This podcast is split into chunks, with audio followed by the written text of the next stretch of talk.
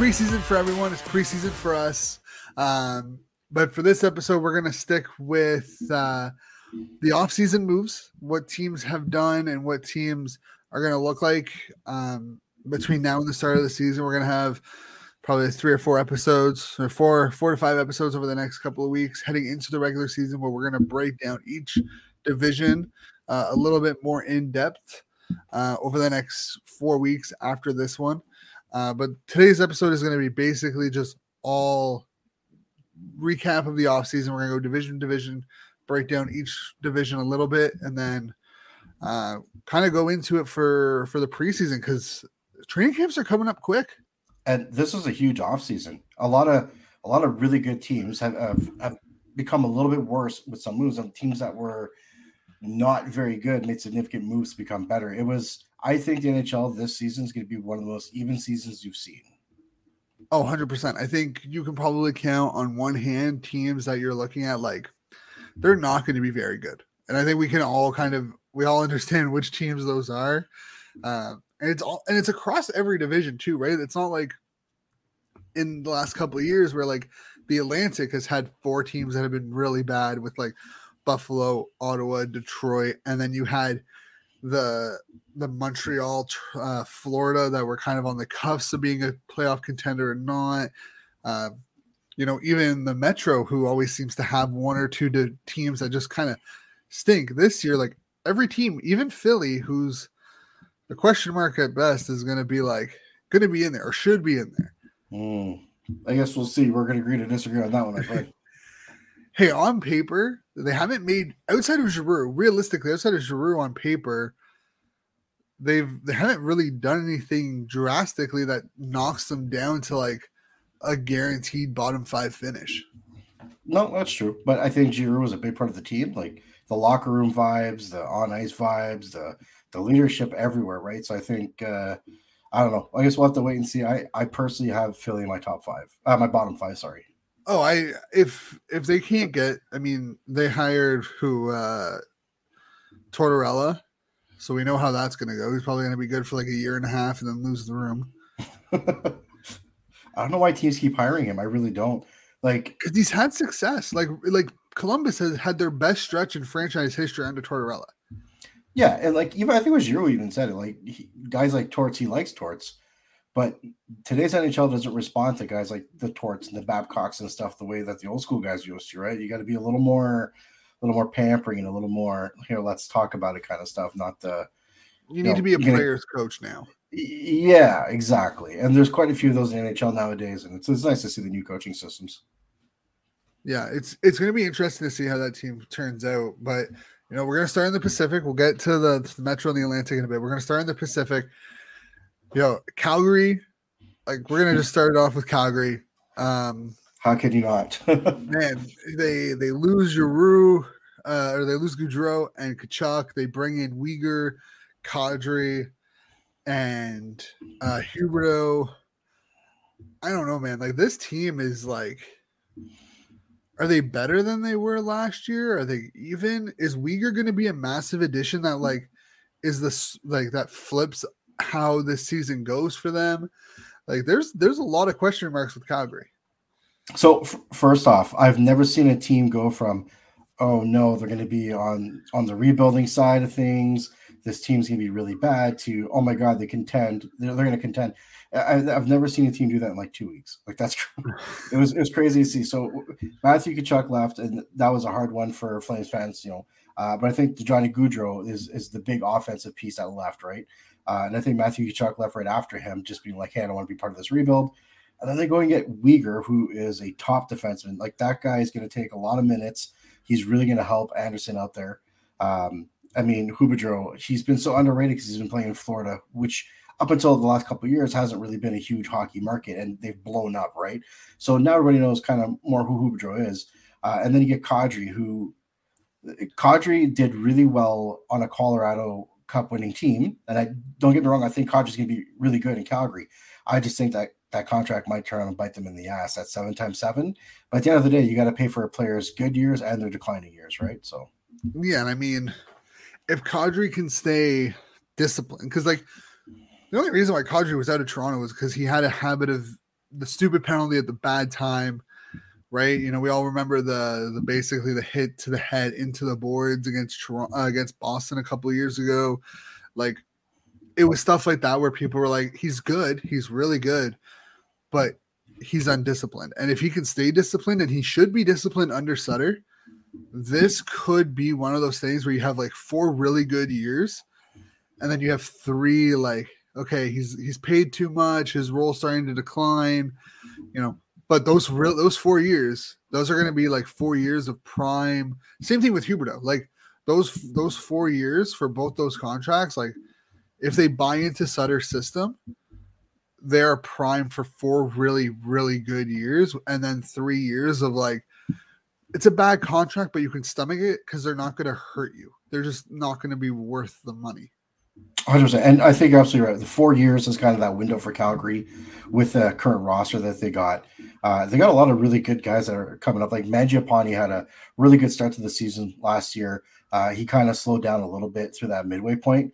But if he can be, you know, even three quarters as consistent as he was last year through the whole season, guys like him, Dillon Dubé, like these are guys that are really going to complement those big boys on the top line, right?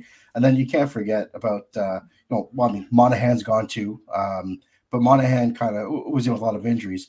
But you can't forget about the guys like Lindholm. Like Lindholm's been a star since he showed up in Calgary, and uh, I think the team's going to be a really good team. And uh, with Kadri's addition, with the departure of Matthew Tkachuk, Kadri's going to take over some of that pest um, you know, role. And I think that Battle of Alberta is going to be just as fun as it was. Uh, slightly less advantage to Edmonton with Kassian being gone. Yeah, and I mean, you know, moving into to Edmonton because they've also been a team that's like made a little bit of splash, but not really. You know, they brought in Jack Campbell, they got rid of Mike Smith and and Koskinen. They're it looks like they're going to run with uh, Campbell and uh, Skinner as their goalies next year. But that's a team that like they need depth. They need someone in their middle six to to you know step up, and it can't just be McDavid and Draisaitl. You know, they brought back Kane, which I think is is a good move for them. I think he did really well with them when he came in. Um, you know, but it's it's Yamamoto and Puljujarvi who are going to need to step up. They're on prove it deals. This team, like, you have three years left of of Draisaitl and four years left of McDavid. It's kind of boomer bust for this franchise. Oh, 100 percent. And you're you're right. Yamamoto, uh, those are the guys that really do have to step up. Uh, these are the guys have had bad, big expectations on them since they come into the organization, right? Uh, you got the guys like Bouchard, for example. Like Bouchard, man, like that guy, I don't know why they didn't sign him long term. Like that guy is going to be such a stud. But yeah, goaltending tandem of Campbell and uh, is going to be good. Skinner did did pretty good, but he's a rookie, right? He's a young guy. Campbell did decent in Toronto. Um, but yeah, Connor McDavid and and Draisaitl, it's their time, and I, I'm, I wouldn't be surprised if they did a you know a, an exit interview last year saying like we need to do something because we need to win. This is kind of getting tiring. Like last year, they were in the weakest division in the NHL, and they made the playoffs. They beat an LA team, um, and LA was was not a playoff team. They just weren't. I'm sorry. Calgary, Edmonton didn't beat Calgary. Calgary lost. The, yeah, Calgary beat the themselves. Yeah, essentially. And then they ran into a real playoff team like Colorado, and they just got erased. They looked like a team that should not have been in the playoffs. And if they want to compete with the Colorados of the, you know of the Western Conference, they're going to need, like you said, uh, that middle of the pack group that needs to do a lot better. Yeah, and I mean they have they're almost seven million dollars over the cap. Um, according to Cap Friendly, they're sitting at like six point seven eight one million dollars over the cap, and a Ooh. roster size of 21, 23 out of twenty one and twenty three. This is a team that you kind of look at and like the Pacific has gotten better. You know, Anaheim is going to take that next step. You know, Zegras, Terry, uh, Drysdale, McTavish. Like they're all going to be there. You added they added in Klingberg. You know, Gibson is still there. So that team, like Anaheim, should improve. Vegas should be healthy outside of Lehner and like their goaltending situation. Stone and uh, Eichel. Eichel are going to be healthy. You know, you can't really, Phil. They also had Phil the Thrill. Yeah, and like he's going to be in a reduced role, but he's in Vegas, so like he's going to be given opportunities to succeed.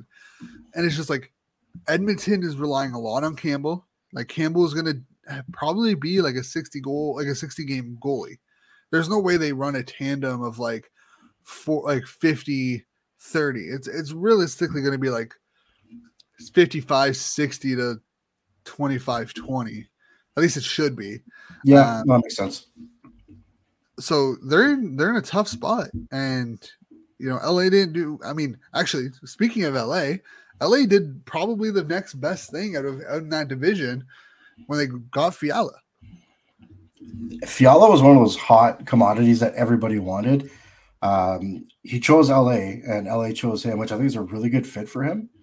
Um, in Minnesota, he fit really well, but I think LA still has a lot of young guys that are coming up.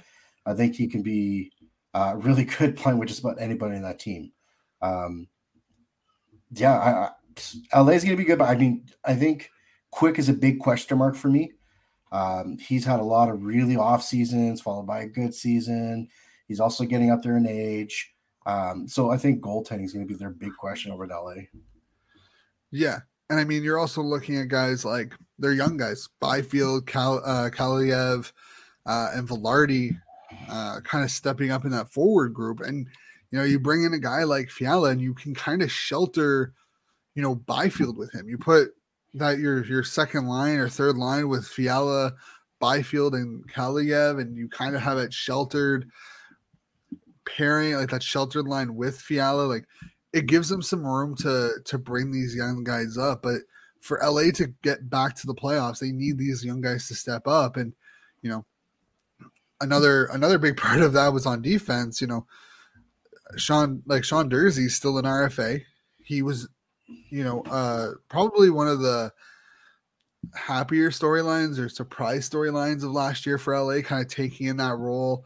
You know, he was relied heavily on once Drew Doughty was hurt. Like, he's the guy that you look at and you're like, man, this guy's the future, like a future stud, like a top 4D in this league if he continues to progress the way he has. And, you know, LA just they have they need a lot to go well for them to make it back to the playoffs. Hundred percent, and like Drew Doughty, who's by far been their best defenseman since pretty much his entire career. He's gonna be, if I'm not wrong, 33 by the mid of the season, right? Like, yeah, there's um, there's a lot of older parts mixed in with a lot of newer parts in that team. So it's a matter of uh, everybody clicking together and seeing what they can do. Yeah, I mean he'll he's turning 33 in December. He's currently cap friendly has him on uh, LTIR, so I don't know if he's going to start the season there or not. Mm-hmm. Um, I would assume so, but you know, LA is one of those teams that like you look at and you're like, hey, they made it last year. It should be a little bit tougher division. You know, who's going to step up and, and kind of help them propel themselves into another playoff spot? And I think it's going to be interesting. It's definitely going to be a team to watch because you're going to have Seattle and San Jose kind of in the bottom again. I, I think we can anyone who's paying attention could probably agree that those two are going to be the bottom two teams in the Pacific. 100%. So you have Calgary, Edmonton, Vegas, and then you have Vancouver, LA, and Anaheim kind of vying for that four or five spot in the division. It's going to be again. I think it's the the division's gotten stronger, and I still think it's going to be one of the weakest divisions. Which is crazy to say. Like it's actually yeah. like crazy to think that like they've pro. It's been in the division that's actually probably had the most change. Realistic, that if you look at like the big names, Calgary's led the way in that, obviously. Um, but you look across the board, like they've probably had the, some of the bigger names and bigger storylines into that division. Um, oh yeah, even just recently. Still, sorry, go ahead. Yeah, like they're still going to be considered probably the weakest division in the NHL. Yeah, exactly, and like even like, for example, recently with that JT Miller extension in Vancouver, like I I didn't see that coming. To be honest with you, I didn't think JT Miller was going to be there for much longer, but he obviously sees something in that Canucks team that some of us might not see. I, I think they have really good pieces.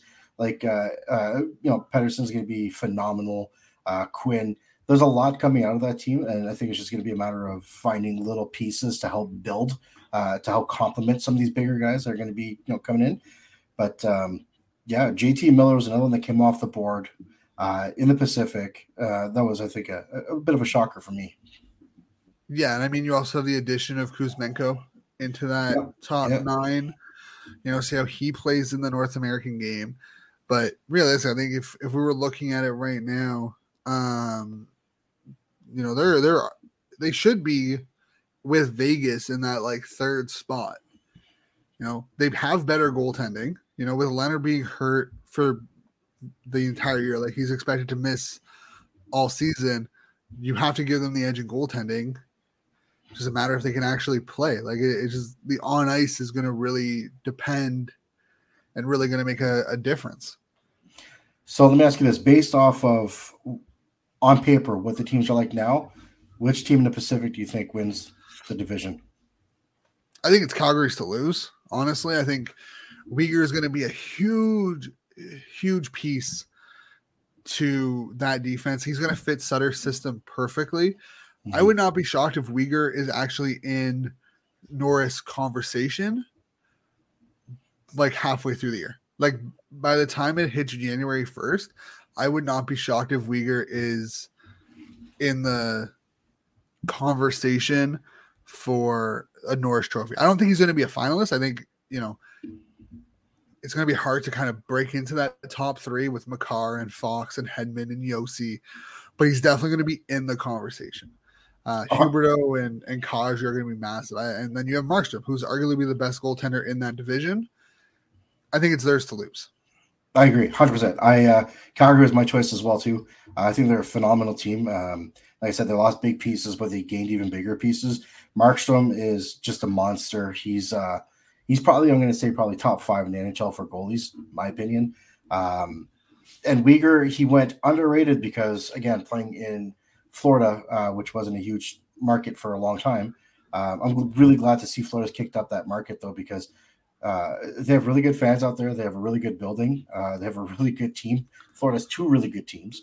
Uh, but yeah, so back to Calgary. I think Calgary, same thing. Um, like you said earlier, I think Kadri is going to is going to flourish under the um, uh, Sutter regime. Yeah, and it's going to be interesting. It's definitely going to be interesting. Um, but you know what? Let's move on. We're gonna the way we're gonna do this. We're gonna do Pacific, Metro, Central, and then finish off with an Atlantic, and that's how we're gonna do the the recaps, uh, or like the more in depth stuff. So so you guys know. So next week's episode will be the Pacific, and we'll go in depth with basically every team a little bit more than what we're doing today. Um, but we're gonna start in the Central, and like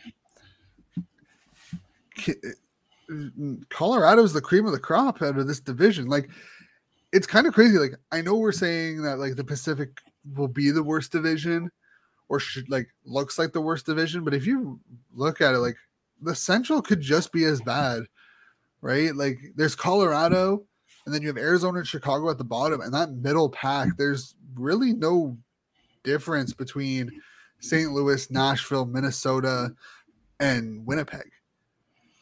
And even yeah, now, so Colorado hands down is going to be the power team again. Um, if they're winning that division, I'm not even gonna. There's, there's no question about it. Uh, but yeah, the, I think St. Louis is gonna be a good team again this year. Nashville kind of ha- has been a quietly good team for the last couple of years. Uh, Minnesota as well. Um, yeah, but when you look at the guys like Chicago and Arizona, like that's Arizona's kind of just been in the same situation for so many years. Um, it's kind of a reputation they got, but Chicago is really surprising to see where they're at. Um, I guess also a lot of adversity to the organization, like that they've had to deal with. So I think it's kind of we saw changes coming and from top of the personnel to the players. Um, but yeah, Colorado is going to run away with it. Uh, I think they're the cup favorites again, to be honest, to go back to back. Yeah, and I mean, I think Colorado is going to be a favorite in, in many people's polls over the, like you'll probably hear about in the next couple of weeks. But you know, Chicago, we have the uh, Kyle Beach incident that kind of put a dark cloud over that franchise all year long. You bring in Kyle Davidson. You there was some expectations that okay, could they go one way, could go the other, and draft night happens. They trade DeBrincat to Ottawa for like a first, second, and a third round pick. Then they trade Kirby Dach, which wasn't very surprising because I think it was kind of clear that like he might not have fit the long term plan, even though he is only like 21, 22. But he's traded to Montreal for a first uh, and then a first round pick and another pick. Chicago, like, and then you have you, you're still keeping Toews and Kane. And I think that's the confusing part. You traded two very young pieces, but you didn't trade Toews and Kane, who are on expiring deals. So I think uh, either they're going to try and get it done before camp, or you know before season starts, or you use them as uh, chips come trade deadline to a team that's in a serious you know contender mode, but might be missing you know a little bit of that firepower, and that's where they they really rip people off. They they friggin' go all in and they really take another team for everything they got for one. But they ha- they both have full no move clause, so like, would they really gain anything for holding on to them to have like through to the trade deadline? Like realistically, if you're if you're Chicago and you're like, hey guys, we're going through a build rebuild. Obviously, we want you to stay, and like we're going to give you the option to stay because of who you are and what you've done for this organization. But at the end of the day, like you would want to move them as soon as possible because no matter when you move them, they're still in full control. And I think we saw we saw that with you know Taylor Hall to Boston trade where they got like Buffalo got like a second round pick for him. Uh, we saw it with the Florida pick to for Giroux, where Giroux was like, "I'm only going to Florida. This is the only team I'll accept a trade to right now." And so I don't necessarily think that they're going to get a better return if they wait till like January, February to move them. They might actually get a worse return. Yeah, no, absolutely. Because I, I guess at the end of the day, you can look at it as they know that they're on expiring contracts, so you're going to get what you're going to get for them, you know, at trade deadline. No, that makes sense. That makes sense. Um, I mean, there's been a lot of talks with Patrick Kane, uh, kind of involved in like a three-way trade where you know, hold uh, Chicago will uh, hold 50% of the salary. The second team holds 50% of that left over. So the third team that gets him is hanging on to 25% of his salary. And then, you know, then he goes to a place like Toronto or Boston. Uh, you know, there's been a bunch of teams that have been speculated. Uh, Edmonton, uh, Toews. I, I, don't. I haven't really heard much about Toews, which is a little more surprising. But uh, I know some of the talks from Toronto is, you know, let him pass the torch from the best American player to the next best uh, American player. You know, stuff like that. Um, you know, having Patrick Kane play on the line with with McDavid or something. I think at the end of the day, Patrick Kane's going to go somewhere where he knows he's going to get paid again next year. Might be closer to home in Buffalo. Depending I, would, I wouldn't be shocked if he's in a Buffalo jersey next year. I think he's going to do the same thing that he did, like that Giroux's done, and go home. I I wouldn't be shocked about it. I just don't think Buffalo trades for him. I think it's one of those things where they're like, it's like Ottawa Giroux. Like they're like, we could trade for you, but we know we probably have a good chance of landing you in free agency, so may as well just wait till then. Exactly. And the big talk was if you can get him for cheap, fine.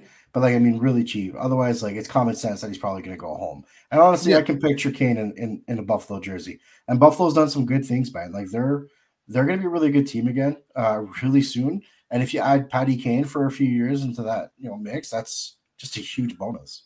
Yeah. And you know, I think there's going to be a surprise team. I think Nashville is going to surprise a lot of people. Um, they brought they got McDonagh out of Tampa. Uh, they were able to acquire him. So your left side is your top four on your left side is going to be you know Roman Josi and Ryan McDonagh. Dirty, like crazy. I'm pretty sure, and I'm pretty sure Ekholm is your third pairing left defenseman.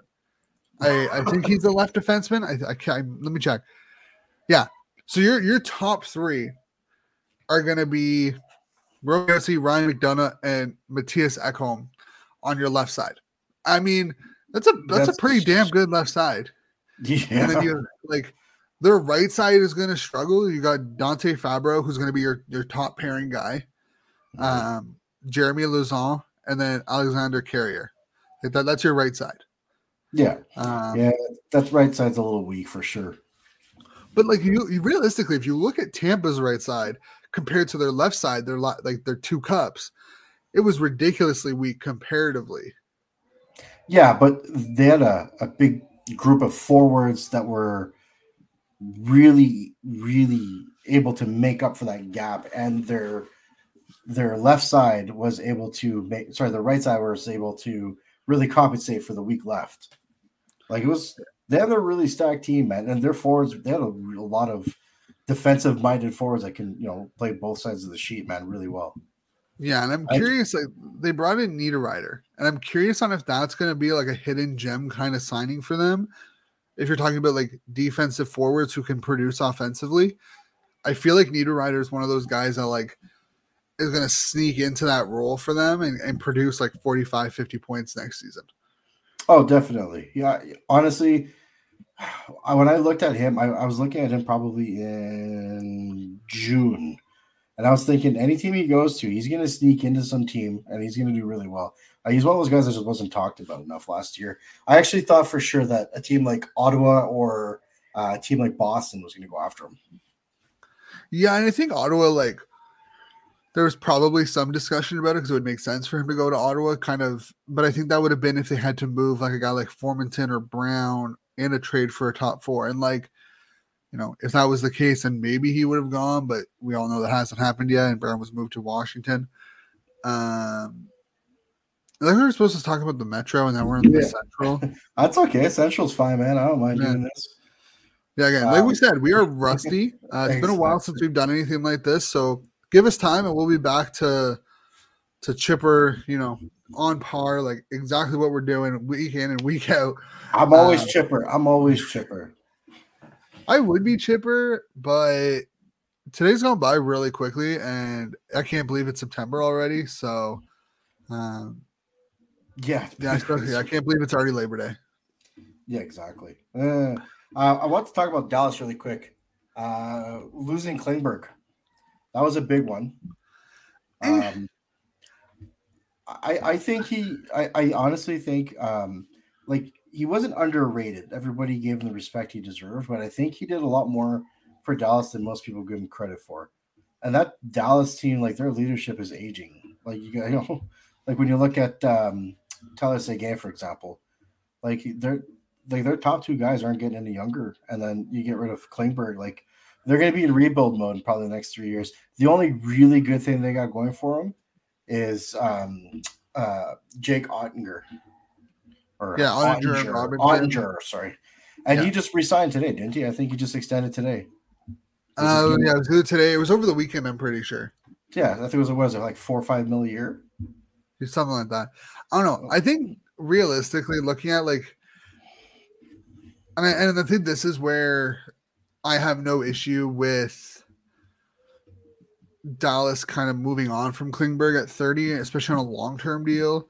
You know, he had 32 and 58, 36 and 53, and then 47 and 72 or 74 in the last three seasons.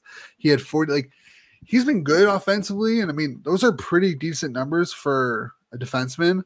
But if you're paying someone seven, eight mil till the time they're like 37, 38, um, you kind of want it more consistently around like the 50 point mark.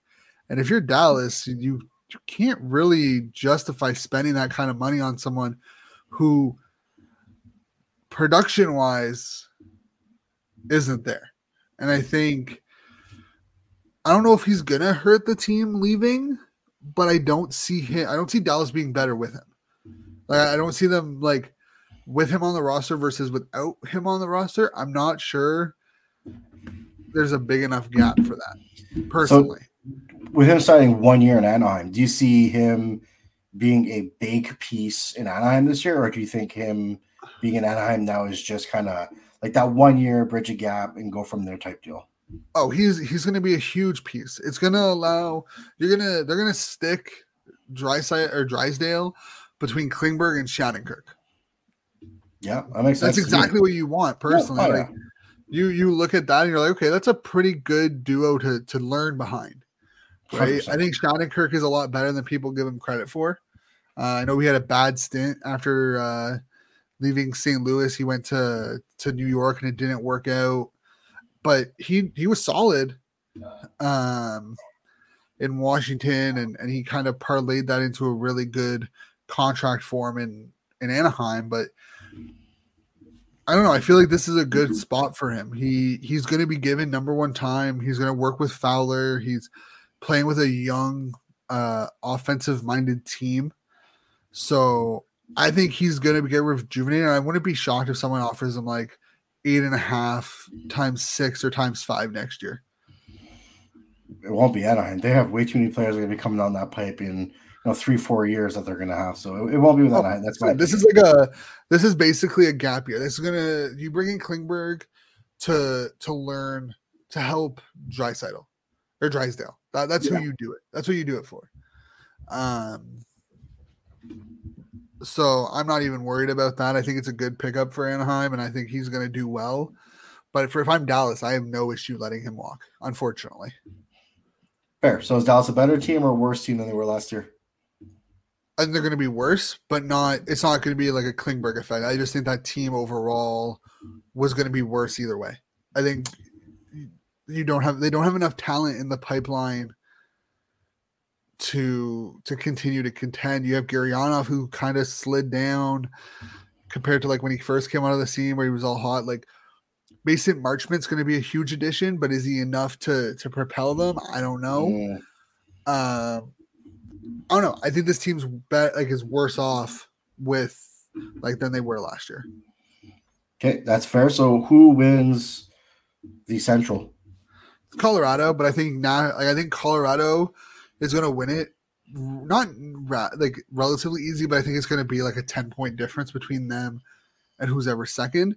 I think Nashville should be the favorite to slot in right underneath uh, Colorado, and you're going to probably have Minnesota in at number three, and arguably Winnipeg. I would not like. I think Winnipeg at in that four spot is a pretty good, good spot for them. I think Colorado takes it as well. I think uh, second closest team is going to be Minnesota. They're going to be 15 points behind them.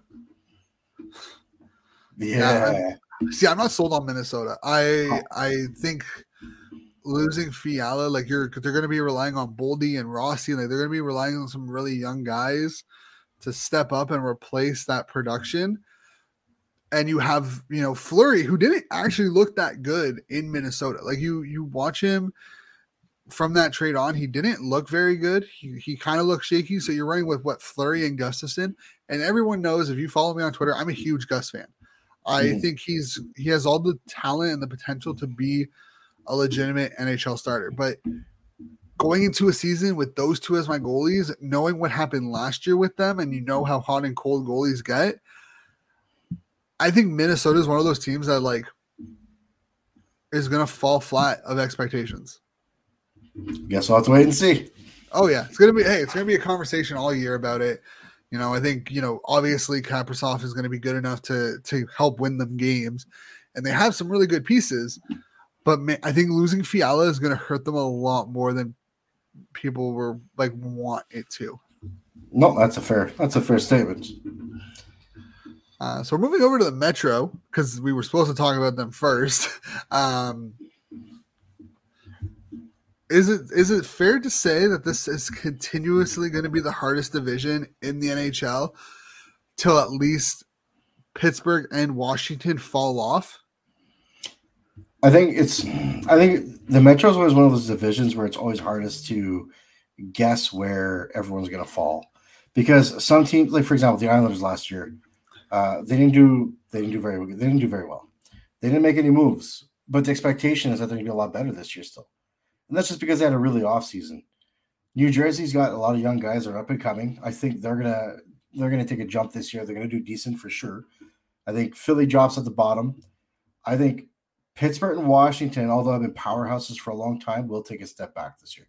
This is the year that Pittsburgh and Mon- and uh, Pittsburgh and Washington take a step back. Uh, Carolina's coming in hot. Columbus, with the acquisition of Johnny Gaudreau uh, and a Gudbranson following him to Columbus, I think that's going to be another team that people can't sleep on. Can, can we talk about how Ottawa fans hated Gudbranson and we're like, get him out of town?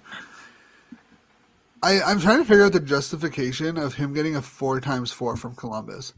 Like, He I honestly, in- Calgary, holy crap, was he good? uh, he, was not the same guy. Yeah, and I think this is like it's all about structure, right? Like he Yeah. looked really good in a in a. He was playing a kind of like I looked into it. He was kind of he was playing about the same amount of minutes he was in Ottawa and then in Calgary. But Calgary was also just a better offensive team than Ottawa was with him, mm. in, like when he was here. I still don't think it's enough to parlay that into a four times four. Like, is it fair to say that Columbus has arguably the worst contract mm. signing and the best contract signing in the offseason? I'm very par- like you have Erik Gudbranson at four times four, and then you have Johnny Gaudreau. And I think I think it's fair to say that they had the worst and the best signing of free agency. Uh, it'd be a close one. I still, to me, I still think the Kadri one's going to be is, is, is, a pretty bad one in my opinion.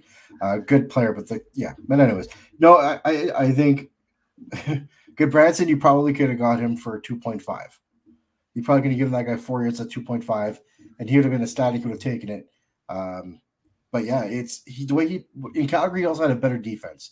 I think he was relied on a little more in in Ottawa as a as a leadership role, and I think to, because of that he just wasn't able to, you know, just play as opposed to in Calgary where they have you know the Andersons and stuff like that, and he was able to, you know, just kind of play his game. And I think he's gonna go to he's gonna go to uh, Columbus to do the same thing, just be able to play his game.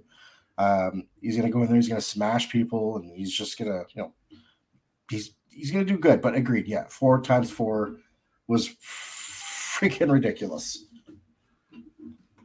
Yeah, and then you sign Johnny Gaudreau to like nine point seven five, and then you have, you know, I'll give them credit. You also got Laine for four years. Like I'll, I'll give Columbus credit. They probably had a real, they had a really decent offseason. I think who they were able to bring in and keep, uh, I'll give him credit for it. And then you have two of the better rookies, or you have one really good rookie in Kent Johnson, and Cole Sillinger is going to be Cole Sillinger coming in as a sophomore. Yeah, oh, 100 percent. Uh, like you know, Voracek's there too. I mean, Voracek's been on the decline for a while, but I think Voracek's you know is good over there. Um, he was on the decline. He had like 40 assists last year. Had him on fan. I Had him on fantasy in like three of my teams. I don't know how many times he won me a week because of how many assists this guy would get. It was crazy. Right. That's fair. I still think he's declining though. I'm not saying he's bad. He's declining. Same as yeah, Claude Giroux. Claude Giroux is still good, but he's declining. Yeah, I mean, um, at 33, you expect them to start their skill to start a little bit going down. I mean, that's just kind of natural progression. No, hundred percent. Would you um, what do you make of? Um, I mean, they got him last year too, but like Adam Boqvist, I think has looked pretty decent in in Columbus. I think he had like 22 or 24 points last season. But I think he's gonna he's gonna step up this year. He's still really young, man. He's still what 20 he's 22. Two. Yeah. He literally so, turned 22 in in all August. So like it's okay. I don't know. I feel like because like he he was drafted in uh 2018. Uh he was the eighth overall pick, and then everyone had these high expectations of him because of his draft status. And like, you know, he was doing well overseas. His D plus one year, he went to uh, London and, and killed it. He had 60 points in 58 games in London in 1819 and then just struggled mightily to find his game in the NHL. And you know, last year he he was pretty good. I think people expected him to be some like fucking uh, Adam Fox type level defenseman, and I think that's where the the problems lie. Is like, oh, you're going to be like a 50 point getter in the NHL as a defenseman. Most defensemen, even top edge defensemen, fall between like 25 and 45. Like realistically, I think if you oh, look yeah. at it, most like unless you're an elite tier, like you're the top of the top, most top four defensemen will f- consistently fall between like 30, 25, 30 to 45 points year to year basis. Uh, and I think that's kind of where he's going to be. I mean, the addition of Gaudreau should kind of spike him, but I like Boqvist. I think he's going to be really good. Um, it's just hopefully he takes that next step. Uh, Ovi, Ovi, how many how many goals do think Ovi gets this year? Ooh, Ovechkin, I'm saying he hits 43. That but I also like, only think I think he only plays like 75 games though. I don't or like I'm hit. I'm, i think he hits 70 games. I think he misses about 12 games this year. Okay, fair enough. I think um I think he's going to decline a little bit. And he's going to go down to 39. Huh, ballsy. Um, and, and, and, that's and it's oh my this is gonna sound terrible. This is gonna sound terrible. I'm a Canadian and I'm probably gonna get some backlash. I hope he beats Gretzky's record yeah. Only only because Gretzky's the greatest, but to score that many goals in today's NHL is a big, big. It's different. It's it's a different and, task. And it'd be fun to have, you know, somebody else kind of take up that mantle. I think Gretzky would be the first person to come out and congratulate him. If I mean, oh, obviously, oh, it's not going to happen this. It's not going to happen this year uh, by any means. But I just mean, like in general, I think uh, it's been fun watching Ovi throughout his career so far, and yeah, I, I really hope he takes over, you know, that friggin' title. Yeah, and I mean, another team I think we have to watch out is New Jersey. You know, you, you I don't. I think they made a bad trade for Zacha for uh, Haula. I think that mm-hmm. was actually a downgrade for for the team. Um, but you have Dawson Mercer who's kind of turning into his own player. Um, you brought in Andre Palat, and it's going to be really interesting to see how he plays outside of of Tampa. Is he actually as good as people think he is, or is he a product of Tampa? And I think it's fair to ask. I think anyone well, who isn't, question. like anyone who isn't Stamkos, Kucherov, or Point is gonna like you. You're gonna ask. I mean, Coleman was even about that. Like even when he because he kind of turned it a different gear. Um, but on the defense, and I think this is going to be a huge one, and it they probably have arguably the best right side in the NHL.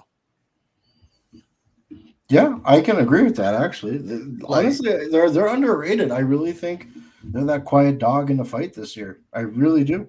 Dougie Hamilton, John Marino, and Damon Severson, and then you have Simon Nemec, who they drafted, who seems like he could be going back overseas, but they're going to bring him to camp and allow him to like show what he has. Mm-hmm. Um, but you know the the John Marino, Ty Smith like Ty Smith went from like a tier A prospect to being the outcast for in the future. Like he got beat out by Ryan Graves and Jonas Siegenthaler, and he was moved yeah. for for John Marino.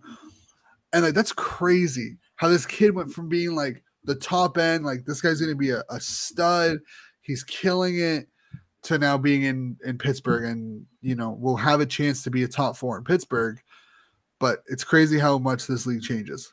And Marino, I mean, he, Marino's phenomenal. He's a great defensive man. That's that was a good catch for for New Jersey, hundred percent. And I'm curious on what it like. I know Ottawa was in the conversation with Marino. I know his name was brought up a lot. And you look at the return that Pittsburgh got for Marino, and you know, it was a third round pick in Ty Smith. Mm-hmm. Would the equivalent have been a third round pick in Erik Brannstrom? Maybe, but at the same time, maybe he wasn't sold on what Ottawa was selling, right? I mean, it didn't really matter. No. He, he, has no control, but I think it's also like, does it, I mean, I'm curious on if Ottawa was looking at him and being like, are you actually a long term solution? Like, I know you're you have four you have four years left at 4.4. You're only 25, but you have Lassi Thompson, you have JBD, you know, you have those guys, and you're probably like, huh, maybe, maybe it doesn't really fit into the the long term plan of where Ottawa sits, especially if they want to keep Zub long time. And maybe that's something they were looking at, but like you look at that return and you're like, you couldn't have gotten something better for this guy. Yeah, like it just true. makes you wonder, like, were they like were they in a rush to sell him? Like, was there something going on? Like, why were they? I feel like they took a lesser offer than they probably could have gotten for him. Yeah, probably. Yeah, that sounds about right to me. Uh, Metro. Who else? Let's see. I mean, I, the Rangers. What do you the Rangers this year? Carolina. They didn't really do much. Yeah. Like they brought in Vincent Trocheck to replace Strome. Like they didn't really outside of that, they didn't really do much. No, that's an upgrade though. It is 100. percent But like Carolina, I think also did really well. Um, like they lost, they lost Nita Niederreiter, which is unfortunate. Um, they lost Trocheck. They brought in Paul Stastny. You know, you you hope that Seth Jarvis kind of takes that next step this year and kind of fills into that role. And I think, you know, that's probably why they thought Nita Niederreiter could, you know, leave is that like you had Seth Jarvis, you have Kotkaniemi. Can those guys kind of take that role and, and build with it? But they brought in Brent Burns. And I'm they have and this is crazy. According on on on Cap Friendly, they have seven defensemen listed on their active roster. Two of them are left-handed, in in Jacob Sla, uh, Slavin and Brady Skjei. Huh, Everyone got else is lot of- right-hander. So they got a bunch of, of right-handed defensemen. I know teams that need some right-handed defensemen, and they got a bunch of left-handed defensemen. Just saying. yeah. Uh, but that defense, like your top four, is going to be Jacob Slavin, Brent Burns, Brady Skjei, and Brett Pesce. I mean, and then your your bottom two is probably going to be like Ethan Bear and then somebody else. Yeah, I Um, was the the Brent's the Brent Burns trade was a shocker to me. To be honest with you, I I, I honestly thought that he was going to retire a shark. I really did. I'm surprised they moved Burns and not Karlsson. Like I'm surprised they were able to move Burns and not move Karlsson. A lot more money to move. A lot more money. I mean, if you had a, another team involved, maybe, or you know, salary retention, whatever. But it's uh, Erik Karlsson probably doesn't want to go right anywhere. He probably loves Car- uh, living in uh, California, and at the same time, he gets way more money to move. Yeah, yeah. I Well, mean, it's a, it's like three, it's three point five million dollars to move Karlsson. Yeah. And on a team like So- Carolina, but still, moves- you- I think, like, yeah. You look at Burns and you're like, you move Burns, but you couldn't move Karlsson. yeah. Well, maybe they didn't want to It's move Karlsson. of, Who knows? I mean, I I don't expect Karlsson to finish his career in uh in San Jose. No, I think he'll be either bought out or or traded. I don't see him finishing his career in San Jose. Hot take. And then he finds the team with his best friend Swedes out in the league, and that's where he goes. I guess we'll see where that is. Yeah, it's gonna be interesting. Um, but yeah, I don't outside of Carolina, I think like they're those are the three teams. I think Carolina, Columbus, and New Jersey. And I mean Carolina's been at the top of the metro for the last couple of years, and they become like Mhm. within that group. But like you look at those those three teams and you're like, the Rangers are going to be in the playoffs. They they there's no reason for them not to be in the playoffs. Um, you know what's one thing we didn't mention about Colorado? Georgiev instead of Kuemper, and like New York moving Yeah. on from Georgiev, like that that was a big trade because that kind of sealed the deal for Kuemper leaving, yeah, and he ended up in Washington. So that's uh that's going to be interesting. Yeah. Ah, I forgot about that actually. Yeah, it was a small like a small trade tree. I, know- I think I think I think the Rangers I think the Rangers are a better team today. I think um I think the Rangers could really make a could really make a run for the top of that metro. Oh, they should win it. Like the the, I- the Metro is theirs to lose, in my opinion.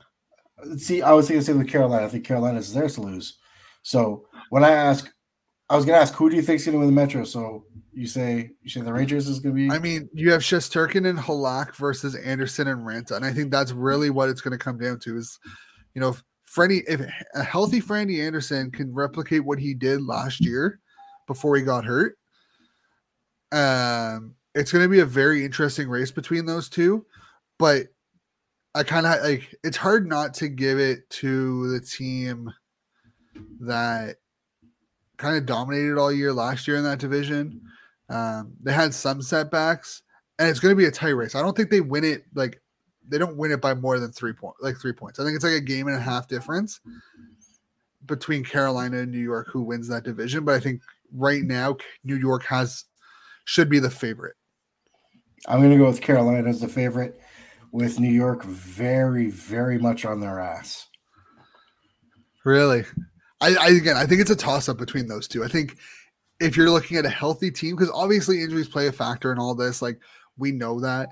But if you're looking at healthy teams, I I personally look at both of them being like it's a coin toss. It's going to be very close all year long. So I'm excited to watch this division go down because I think you have the top two with Carolina and, and New York, and then you have arguably like the four teams of Columbus, New Jersey, um, Washington, Pittsburgh in that middle of like, you know, you can't really discount Washington and Pittsburgh, especially with who's on that roster. They like, um, and you look at Philly and the Islanders, and you're like, okay, like you guys have some holes, you have some issues, but you could surprise us. Like, um, Philly, Philly's gonna eat the bottom of the shoe this year. I'm, I just, I don't know, man. I just get a gut feeling they're gonna eat the bottom of the shoe this year. I mean, it's But- very possible. Yeah, but yeah, uh, you, you're right. You can't discredit. Like, I think I don't think the Metro's gonna be the best division by any means, but I think they're gonna be one of the tightest divisions. Oh, and they always are. I think they're, this is going to be the tightest division, and you're not going to have a clear like. I feel like this is going to be a division that isn't um, solved until like the Mhm. final like week of the regular season. Um, and one thing before we move on to the Atlantic with the Metro is Washington. Nicklas Backstrom is out for the foreseeable future. So they brought in gap. Dylan. Pardon? It's a big gap to fill. It is. You you go from uh, Kuznetsov and Backstrom down the middle as your one two, to now Kuznetsov and Dylan Strome as your one two. Uh, and Dylan Strome spent part of the year in the press box with Chicago, so like you brought him, you brought back Marcus Johansson, which I think is cool, like it's good. But Mhm. they have and they have some young players that can fight for that center spot. You know, you have Michael McCall, you have Connor McKay, uh, McMichael. Um, you also have uh, Hendrix Lapierre, who saw time in the uh, NHL last season. So he's another guy who fell in the draft because of some health issues, but could easily slot into that middle six center role coming out of camp. Hundred percent. And I've always liked Lapierre. To be honest with you, he's uh, he was one of my favorite uh, picks from that draft. To be honest, um, and then Connor McMichael. I think Connor McMichael's going to blow up this year. He's Agreed. I think this is the year he takes the step up. But Lapierre, uh, he's the guy that if Ottawa finished had the Islanders pick between 21 and 25, that's why I wanted Ottawa to pick because I think he fit the bill perfectly for what Ottawa was looking for, and he was going to be a steal of the draft. Uh, don't get me wrong, 100%. I love Ridly Greig at 28. That was a fantastic pick. Um, but I think Lapierre in the mid 20s, after he was projected to be like top 10, top 15, would have been a great steal. Uh, but moving on, we're going to finish it off. Uh, finishing off with the Atlantic. Um, I don't even know where to start. There's there's been so much movement. Um, let's let's start with uh, we'll start off with Florida because I think Florida's the big one where you look at it and you're like, are they actually better than they were at the end of the season? And I think personally, I think no.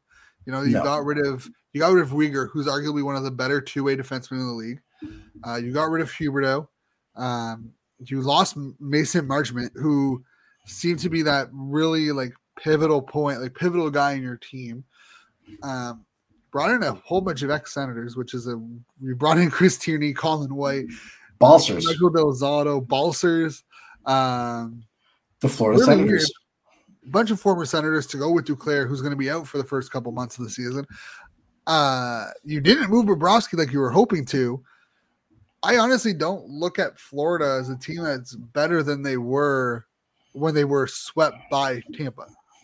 No, I'm with you on that. I don't. I still think they're gonna be a decent team, but when you look, like I was looking on, uh, well, I can't remember where it was, but they were showing the lineups potentially for next season, and it did not look like a very strong lineup from top to bottom.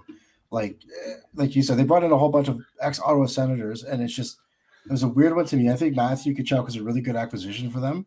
Uh, he brings you'll bring a lot of that grit. You'll bring a lot of you'll draw a lot of penalties, and you know Florida's power play was really good last year. Um, but I just I, I don't know what Florida was thinking. I just don't know what they were thinking. They got fleeced. I don't know either. They got fleeced. Like, and then you also lose Giroux, and then like, you know, I think it was it was relatively obvious that like Giroux probably wasn't going to stay, even though like they probably could have got him to stay. So it's going to be interesting. It's going to be really interesting to see what happens with this team. Mhm. But I don't think there's a way you can convince anyone that they're a better team after the Huberdeau Tkachuk trade than they were before that trade. Hundred percent. Are they the better Florida team, or what are you thinking? I didn't hear the question. What was that? Are they the better Florida team, or do you think Tampa? Not even close. Not No? even close. I don't care who, unless Tampa gets blown up, Tampa will be in a different tier all of its own. Like the the Lightning have proven time and time again that they're the team to beat in the Atlantic. Doesn't matter regular season. come playoff time, when, when come the time it matters, they find ways to win. To three straight cups is not an easy fa- like, an easy feat anymore. Uh, no, and Vasilevskiy never lets him down. Like that guy, if, if he has a bad game, he's getting a shutout next game. Like it's just crazy how he, his confidence to he doesn't have many bad games, but when he does have a bad game to his standard, he comes back the next game stronger than ever. I I also liked how they extended Nick Paul. Uh, that was a really good uh, trade for them. I think uh, Nick Paul's a lot of what they were missing. Um, I don't know where Corey Perry's at, or if he's going to be at Tampa Bay Lightning, or what's going on. I mean, he's signed. He's on the roster. Did he? I didn't even know he signed because I haven't. Well, he signed a two-year deal last summer. Oh, I thought it was on a one year. That's why. Okay. No, I'm pretty sure Uh, it was a two-year. But they brought in Namestnikov, which is also, I think, also an underrated signing from him. Yeah, but because of the Corey Perry curse, they're not going to win again. Hey, you know what? That's fine, but they're still gonna they're gonna be a hard team to play. And I think oh, you absolutely. with with Kucherov, Point, Stamkos, Kill, like the, these guys aren't a team that you can just sleep on. And like I know a lot of people are gonna be like, oh, they're in the same thing as Toronto, they're in the same boat as Florida. They're not. They're not even close to the same boat. I will take. Tampa over any team in the league outside of, and even honestly, I will take them over Colorado because I don't trust Georgiev and Francois Franco to, you know, I know all you have to do is give them a like they have to just be average and above average to give Colorado a chance to win. Mhm. But I think top to bottom, Tampa's a team that you look at and you're like, they can beat you in all three facets of the game. Forward group, defensive group, and goaltending. That's true. Like, the only other comparable would be New York because I think Shesterkin and Vasilevskiy are the Yeah. two best goaltenders in the league right now, and like Sorokin's up there too. So well, clearly, it's the three best Russians. Um, but You I think Tampa's clearly the favorite. My favorite Tampa player, man, is, is actually Anthony Cirelli. I think that guy just doesn't get enough credit outside of Tampa. Agreed. I think Cirelli's up there is like a very pivotal piece that like gets overlooked quite often. He's he's gonna be he's gonna get a, a letter on his sweater in the future at some point.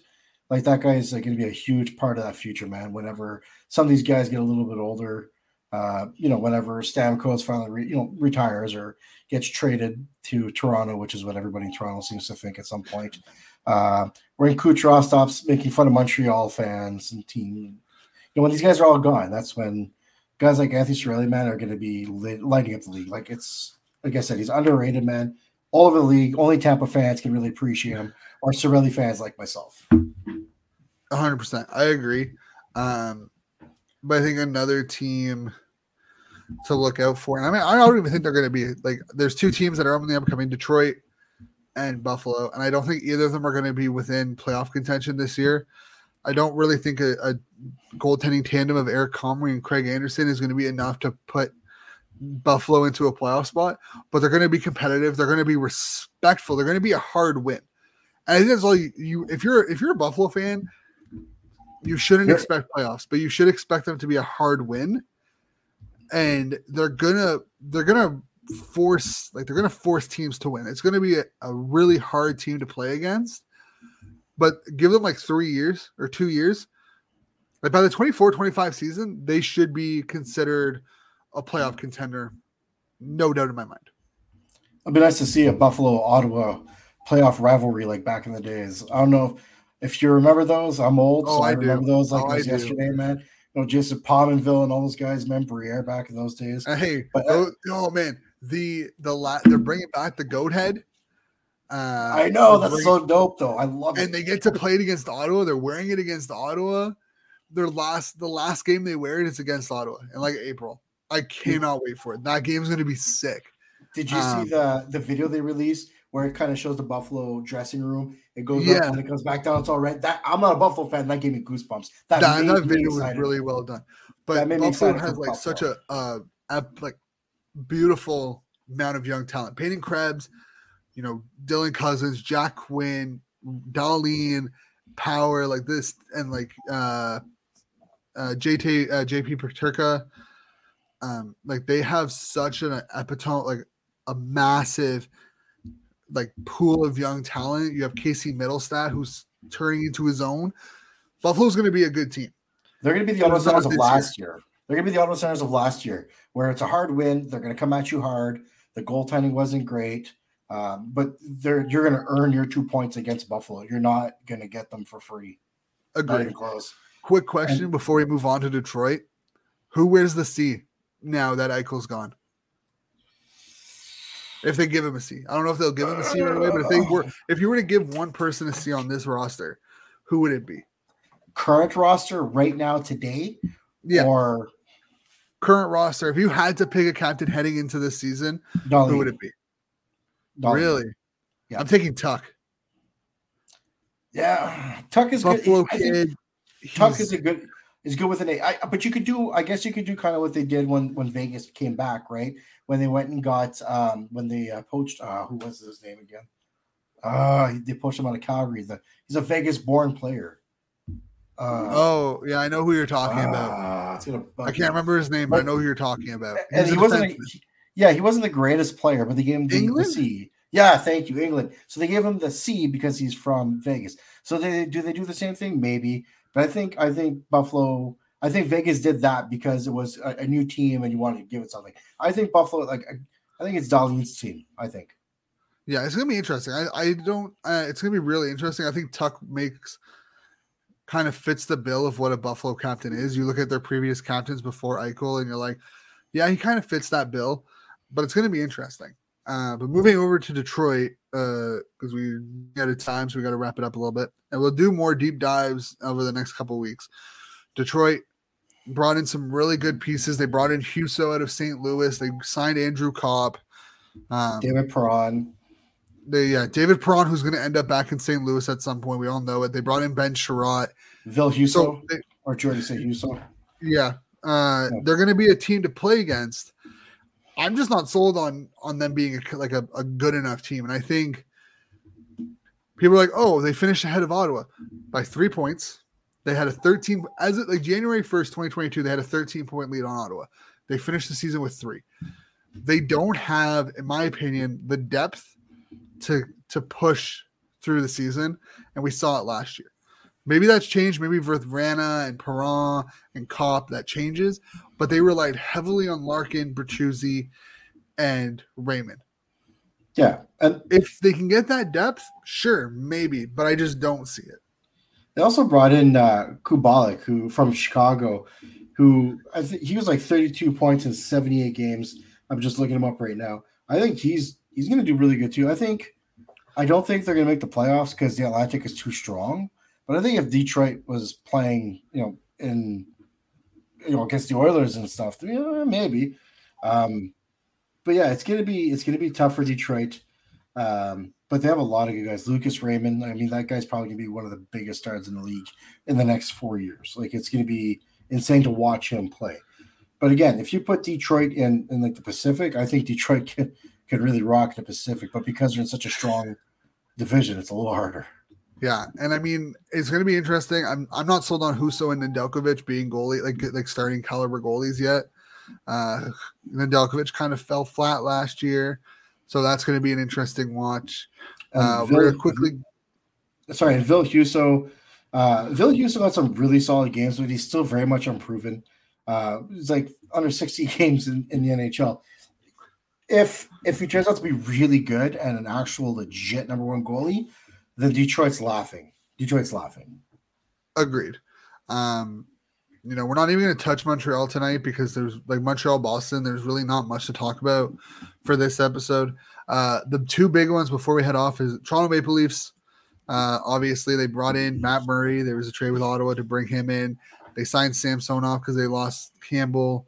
Um, so the, that's who their goaltending is going to be um, heading into the season, which statistically they weren't very good last year across the board.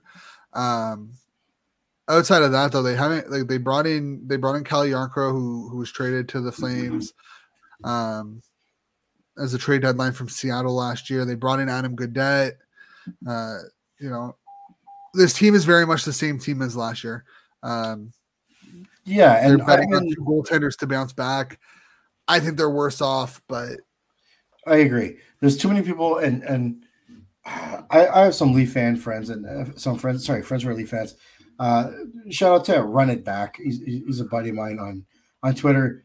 Him and, and his followers are very, very keen on the idea that Matt Murray's going to bounce back and be a two time Stanley Cup winner, and that the sole reason why he was terrible was because he's playing in Ottawa. And I said this. I said, yes, Ottawa's D was not good by any means, but a lot of the goals that Matt Murray left were beer league level. Like Ottawa Senators fans got to watch every goal against him, so they're they firsthand can tell you like, and it's not just them trying to be, um, what's the word I'm looking for? They're not trying to. I'm gonna say whatever. They're not trying to be assholes about it. It's just what you see on the ice, what we watch as fans, and I just don't think Matt Murray is is the Matt like he was declining in his last year in Pittsburgh, and he stole games for Ottawa, but he was never a number one caliber goalie in Ottawa. He, he never got there. Yeah, I mean, I think the big thing with him is health, right? Like, can he stay healthy? Because we saw glimpses in Ottawa when he was healthy.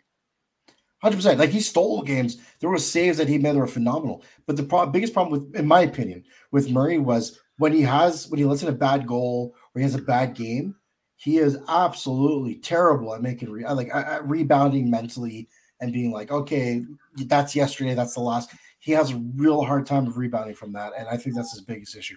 And if he can work on his confidence and and all that stuff, fine. But I think with the media and with Toronto being the biggest Toronto uh, being the biggest hockey market on the planet, that pressure is going to be a lot worse than what he had in Ottawa or Pittsburgh.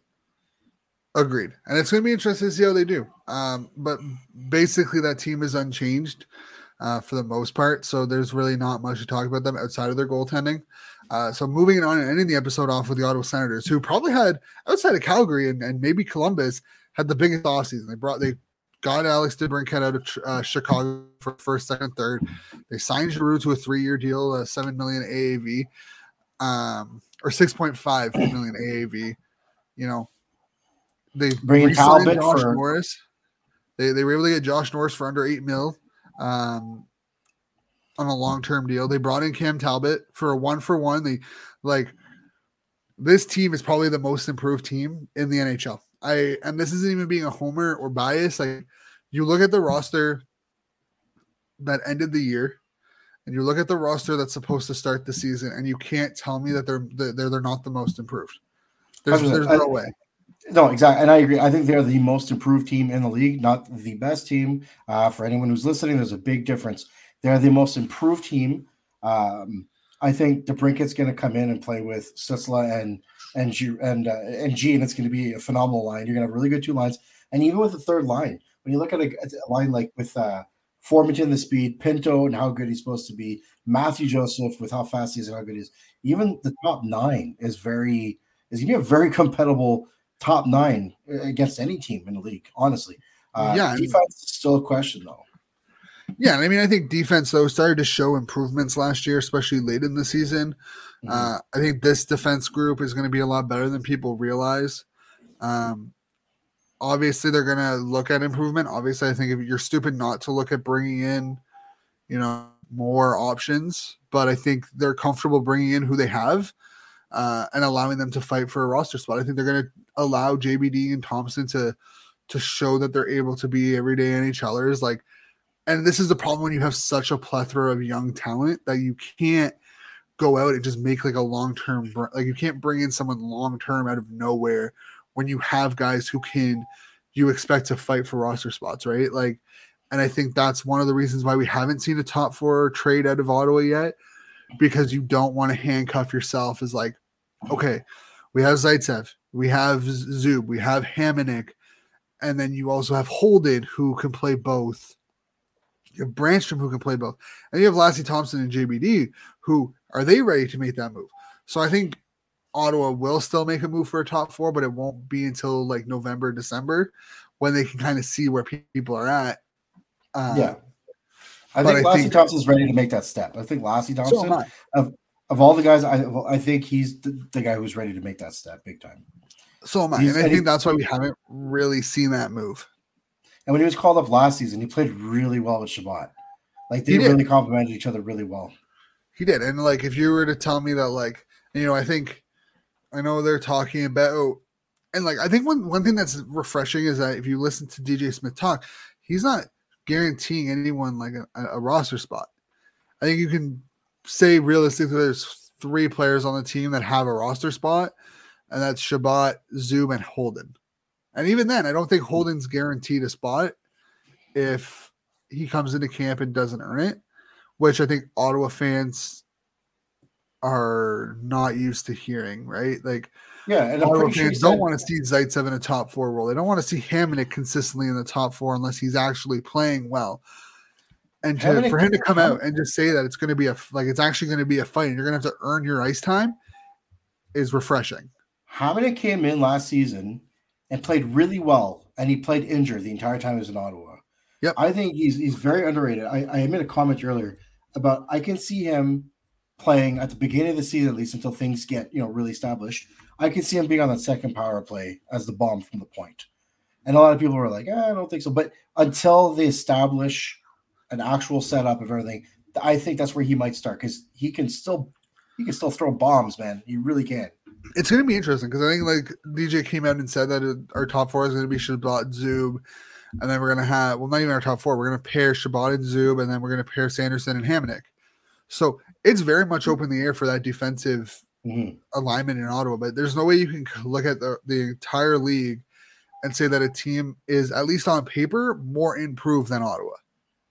Hundred percent. It's again not trying to be a homer, but uh, this is probably the most excited I've been as a Sens fan in years. Oh yeah, and I think like, I'm so excited. I think this has been the and, most exciting that any Sens fan has been.